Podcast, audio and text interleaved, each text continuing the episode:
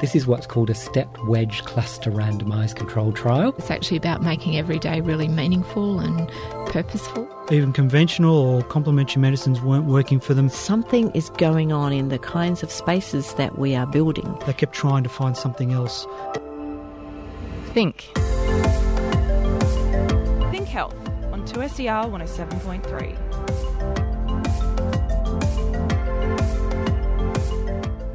Hi, welcome to the show. I'm Ellen Leabeater. Today, end of life decisions in dementia care. For something which we know is a progressive illness, then these conversations should start at diagnosis. And part of the issue is in, in dementia is making sure that there is a timely diagnosis. And why Indigenous footy players are making a mark.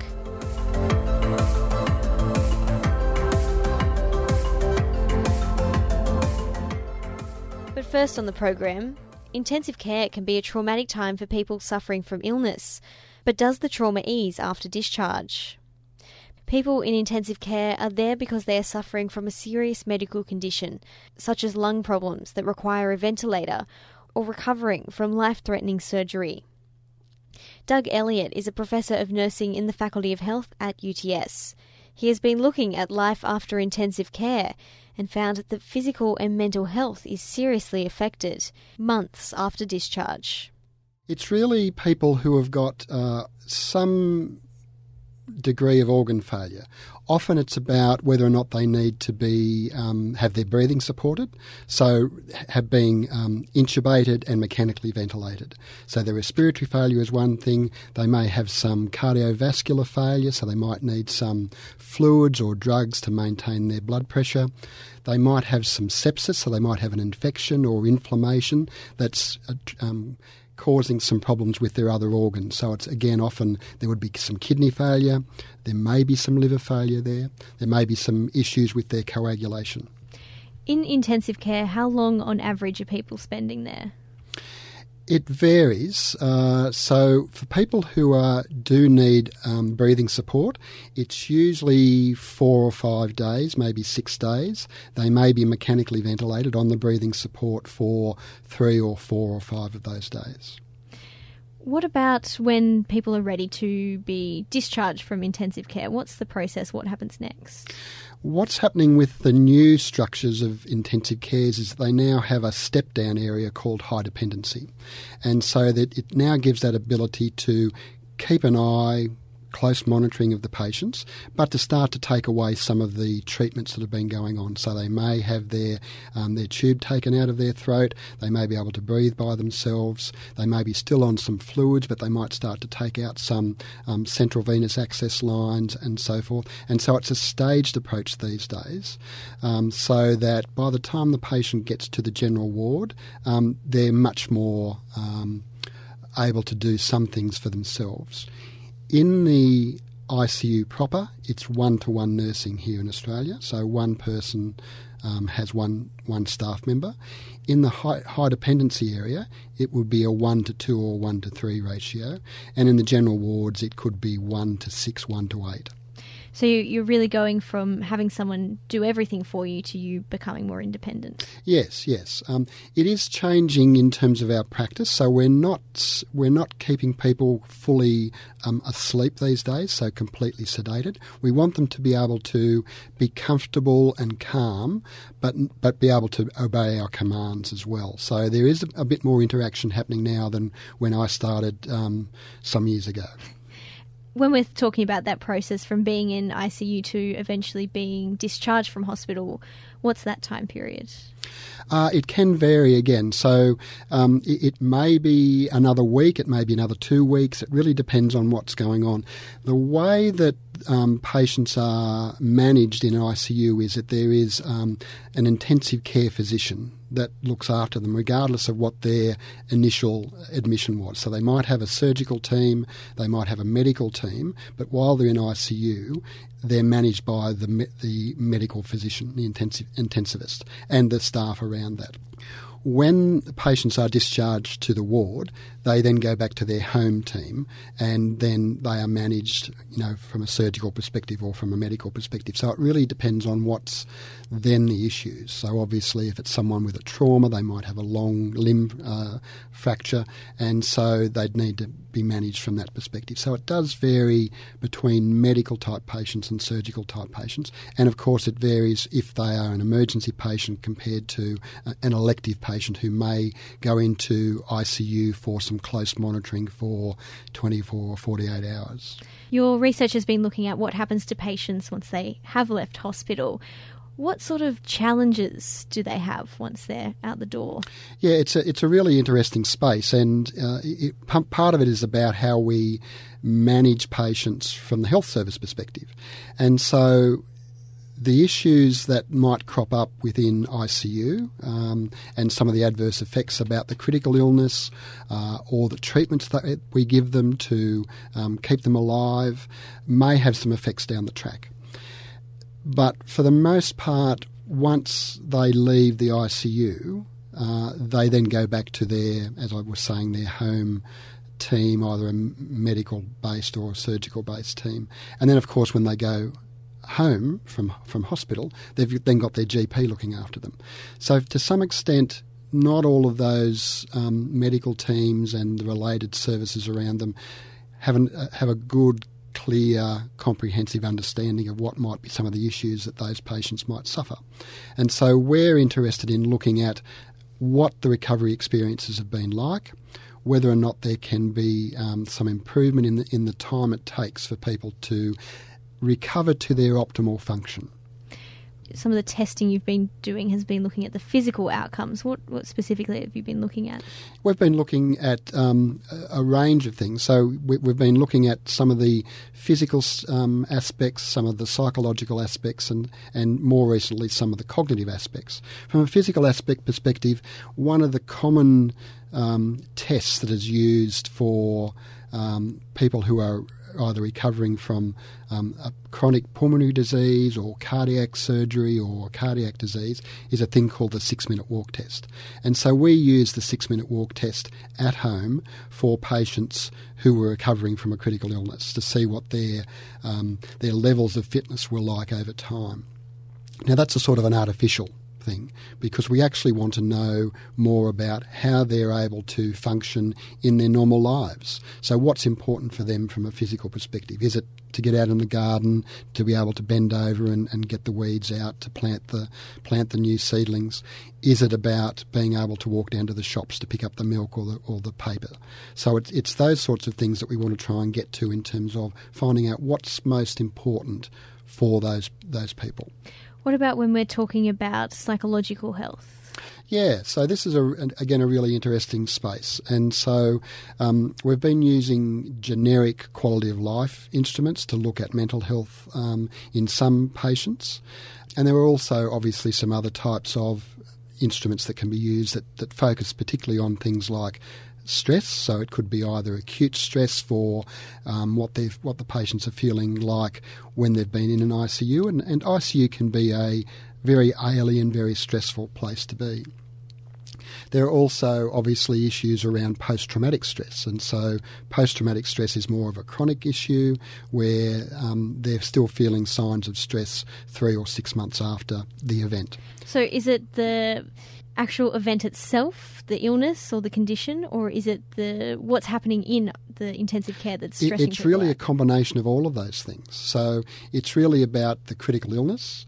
Um, it's then about some of the treatments that we've needed to give them to keep them alive, that, that then have an effect on um, anxiety and depression uh, in particular, um, and also some some of the issues around the stressful events that they might remember or they might hallucinate about. So, delirium, acute delirium, um, is is relatively common in these patients, and so um, we've had some really interesting research where we've wanted to know about the experiences what they recall from their ICU um, treatment. And some of that is very much around nightmares, hallucinations, things that they were seeing um, in reality that they then perceived in a, in a, in a completely different way. What have you? What has your study found when we're talking about the physical and psychological effects of people six months afterwards? Yeah, so not everybody um, has physical um, or, or, psychological effects. Some people recover really well. Um, and so, what we're now trying to find out is how could we better screen for particular patients that might have some some risk of physical uh, lack of physical recovery, or they might be at risk of some sort of psychological um, dysfunction. Uh, you know, six months out from their event so that's a really um, interesting space that we are trying to work out what those what that type of person um, is. So screening's one, getting these different teams to work together while in the hospital. Is there anything else that your research has identified needs to start happening? We've we've been doing not just us, but uh, across the world. There's been lots of observational work around, and so we know that health related quality of life, issues around anxiety, depression, even cognitive ability, uh, is an issue for a certain proportion of patients who survive a critical illness. We don't yet know, yet, however, what interventions are going to work. What should we be doing for these people? And that's that's the, the I think the area that's going to, to move forward in the next couple of years. Doug Elliott, Professor of Nursing in the Faculty of Health at UTS. You're listening to Think Health on 2SER 107.3, on demand at 2SER.com and on your favourite podcast app.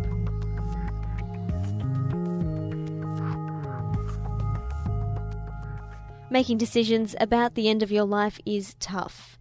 Making those decisions for other people is even tougher. Now, imagine how hard it would be if that person had dementia and suddenly you are alone in deciding how their life should be. Last month, the National Health and Medical Research Council launched Australia's first comprehensive guidelines for dementia care. Some of the guidelines include better diagnosis tools and more inclusion of families in decision making, especially in regards to end of life decisions. Nina Kopel spoke with Meera Agar, Professor of Palliative Medicine at the University of Technology Sydney and one of the authors of the guidelines. So, in dementia, the major issue is that it is predictable that at some point in the course of the illness that the person will have reduced ability to speak for themselves and at some point will have no ability to provide a clear understanding to the people who are caring for them or making decisions for them about what their wishes are. The challenge is that that can happen though over a long period of time and so, care planning that happens in advance has to be revisited as things change. And what's more important is that there is a surrogate decision maker appointed by that person, and that the person spends time helping that person understand what their values and wishes are, so that there is someone who's able to interpret an individual situation when the time is needed um, rather than it just relying on something something that people have written down um, per se. The first national guidelines have just been released. Do you think the federal government will take those guidelines on board about how people should plan for dementia? I think it's an area where consumers, healthcare professionals, and also government is realising it's an area that um, needs to be improved. Not everyone feels comfortable coming home and sitting around the dining table and saying, let's talk about the situation where I may be unwell or may not be able to make decisions for myself or where my life expectancy is limited. We often shy away from having those conversations. So, yes, government can put policies in place, health professionals can be better equipped in having those conversations or supporting those conversations, but we as individuals also have to be willing to take on those conversations and be part of the process. At what point do the guidelines recommend that people start planning for the future? So, I think we all should have some general ideas, even if we are not unwell, about what our values and wishes would be that guide the general principles that would guide um, the types of decisions that we make, um, our values as a person. Um, but then, really, it, for something which we know is a progressive illness, then these conversations should start at diagnosis. Um, And part of the issue is in, in dementia is making sure that um, there is a timely diagnosis. You can't plan for something where you haven't been clearly explained in a way with proper assessment that that is the diagnosis and and this is the, the particular path that that illness may may take. So there are many people who have cognitive impairment who remain undiagnosed for long periods of time, um, which doesn't allow them to be proactively engaged in the, the planning process for their care. If someone was to receive a diagnosis for dementia and something that doesn't have a cure, what planning and what decisions need to be made in those initial stages? So, in the initial stages, it's really about that person understanding what particular values and wishes drive their approach to life. Um, it may be about thinking about their financial planning, their income, where they're going to live, who's paying the mortgage, are they providing care for someone else, which is another situation that often arises. And then there are decisions around healthcare, which may be decisions around how intensive would they wish treatment to be in a situation where a recovery, full recovery wasn't expected, but also where they would like to be cared for um, for the majority of their illness, and were, would there be particular situations where those decisions might change? And then I think the other critical thing is to start thinking about who the best surrogate decision maker may be. And it may not be the same person for all those decisions. There might be someone in your family who's really good at organising the financial aspects, whereas someone else who might be much more comfortable taking on maybe some of the healthcare decisions. How do you choose that person? Because it's such a big responsibility to ask someone to be that decision maker for you. It's a complex decision. I think sometimes people think that it has to be your spouse or it has to be your firstborn son, but it's actually someone who um, feels confident to take on that role. Um, who feels that they can sit and have those difficult conversations with you, and who feels that they are in a position that they would be able to and feel um, that they would be able to advocate for your wishes um, in in a situation where that was um, was needed. How steadfast are the plans that people make in those initial stages? And if their minds do change in the midst of their illness, is that a factor that needs to be considered later on? We would expect people to change their minds.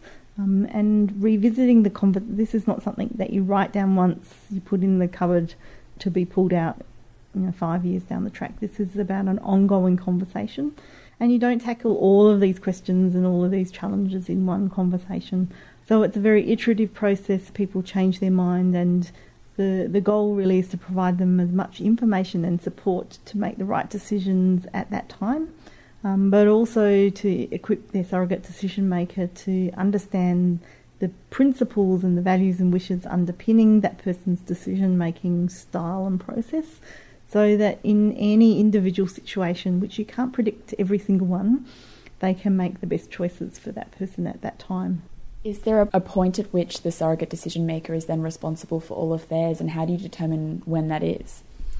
So, and it's at the point where someone no longer has capacity. But increasingly, we're understanding that for certain decisions, it's still possible to involve the person with dementia as much as possible. And so, shared decision making and supported decision making is an area where we need to understand more so that we can involve the person with dementia in those decisions for as long as possible and as, as much as possible. In questions about life support and your last decisions in life, how do you navigate the complex family politics that can come into play there while maintaining the person's initial wishes when they did make these plans? We always ask the question, what do you think your mum might have wanted in this situation? If you ask people, what would you like for your mum? It's a slight change in wording, but it's putting, making them put themselves in the, their loved one's shoes, which often changes the thinking and perspective that they make their decisions from. So we've now got the national guidelines. What's the next step that needs to happen to ensure that people are getting the right the right planning done and the right care at the end of their lives and during the course of dementia. So there's a lot of good work being undertaken in Australia at the moment around advanced care planning. A lot of that work is being based in hospitals or in residential care. So we're looking at working with some organisations um, much earlier in the trajectory. So working with people in um, community organisations um, and also people who deliver healthcare at home uh, to see if we can work out strategies to start some of these conversations earlier. Meera Agar from UTS speaking with Nina Copel. Coming up next, what makes Indigenous footy players so successful on the field? You're listening to Think Health on 2SER 107.3.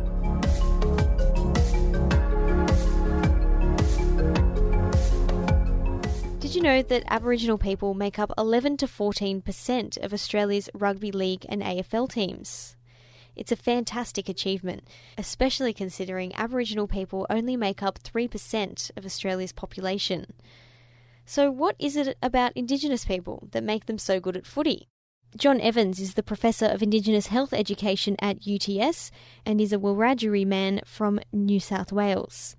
John spoke to eight Aboriginal players about their childhood to find out the key for success and has discovered three common elements among elite players.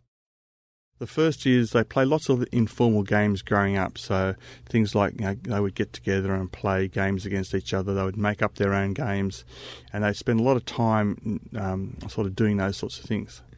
The second thing uh, we found was that uh, they played lots of different sports. So you would often find that uh, an elite player in rugby league who was Indigenous was all, could could have also been an elite player in other sports. So you know it wasn't uncommon for an AFL player to have been an elite rugby league or rugby union player growing up. And the third thing was we found that the guys that came out of our program came from communities where people were really passionate about sport. There was a real investment, and you know they felt uh, also venerated by the sorts of uh, pride that emanated from their success. And there was, but also on the sort of flip side, that they, a lot of them felt that they there was a responsibility to repay that at some stage in the future. So those three things, along with you know some of the sort of things that they're born with, some of the, their, their genetic ability, you looked at Aboriginal players, and I understand that Aboriginal players have quite a high representative status in yeah, football based sport. Yeah, that's right, Ellen. It's a good observation. So we know that between 11 and 14% of the elite player population in rugby league and uh, AFL are Indigenous. And if you look at some statistics also around you know the current um, Australian rugby league team, uh, almost half the, the team is Indigenous. And you can look at other things like uh, in 2015, both the NRL and AFL grand finals are both uh, best and fairest players in those games were Indigenous. So the Norm Smith medal went to Cyril Rioli, and in rugby league, the Clive Churchill Award went to um, Johnathan Thurston. So Aboriginal players aren't just participating; they're the they're the very pinnacle of the sport. Which is very interesting that they do have such a high participation rate yeah. because Aboriginal people only make up three percent of Australia's general population. Well, that's right. So that's what I guess what makes the study so interesting. You know, why does this group of people why do they perform at such a high level now on, on a, quite a regular basis? So if you look at the development of both those particular sports since they become professional, and I, I, guess also too when you look back in history and look at say the things that Nicky Winmar did in 1993 when he you know, sort of started to speak out against racism, and I guess both those sports have tried since that point to try and improve their connection with the Indigenous community. I mean, we've still got issues uh, in in those sports around those particular issues about racism, as, as uh, Adam Goodes has experienced more recently. But uh, the proof is there that you know that Aboriginal people are becoming uh, increasingly successful at those two sports, and you know that, uh, there's no reason to suggest that's going to change in the future.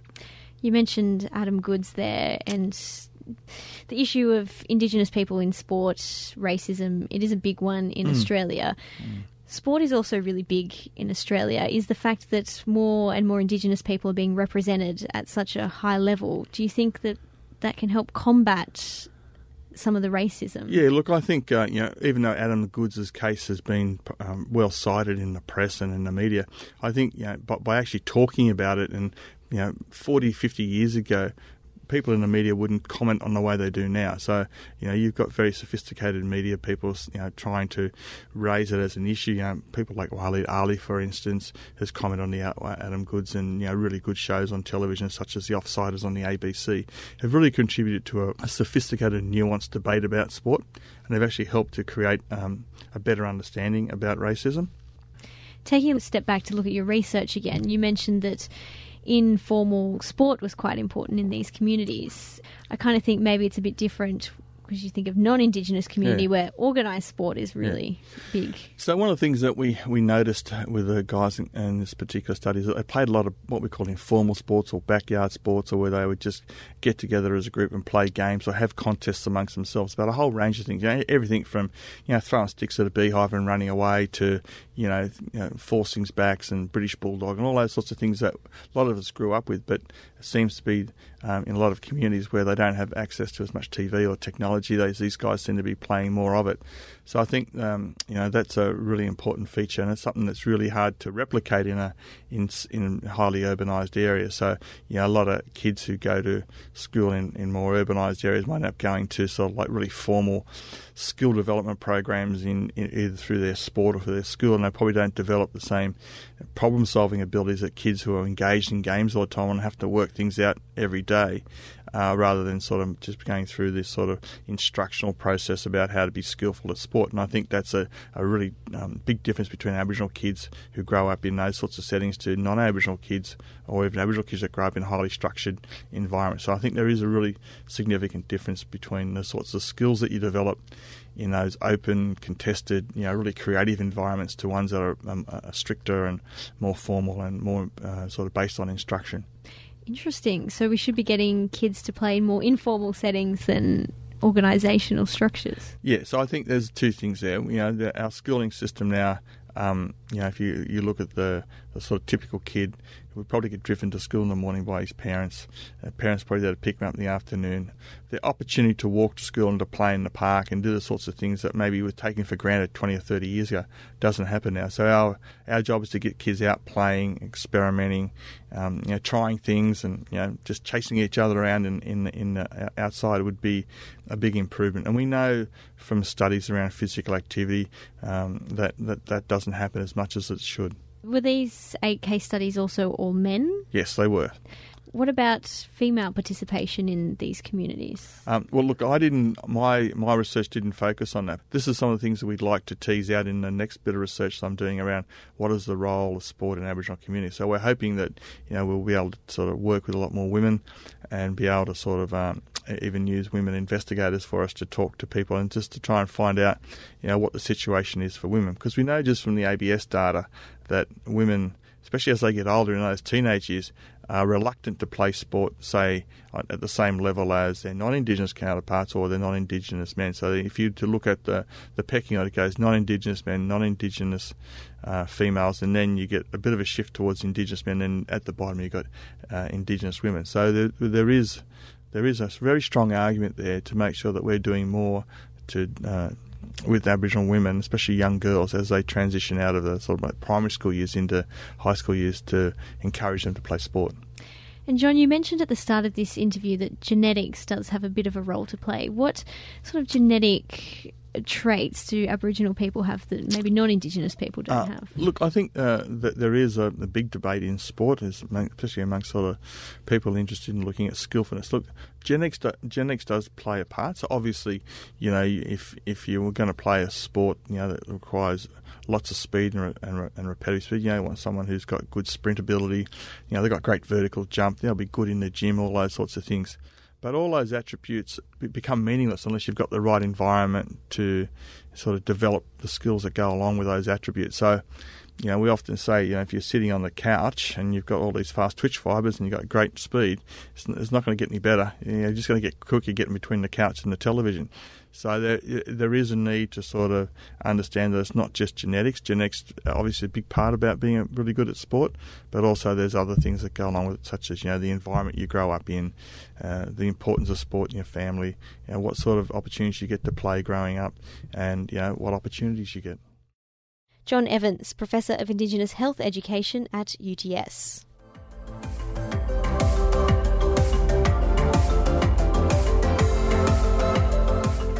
Don't forget, if you'd like to find out more about anything you heard today, you can visit us at 2ser.com forward slash thinkhealth.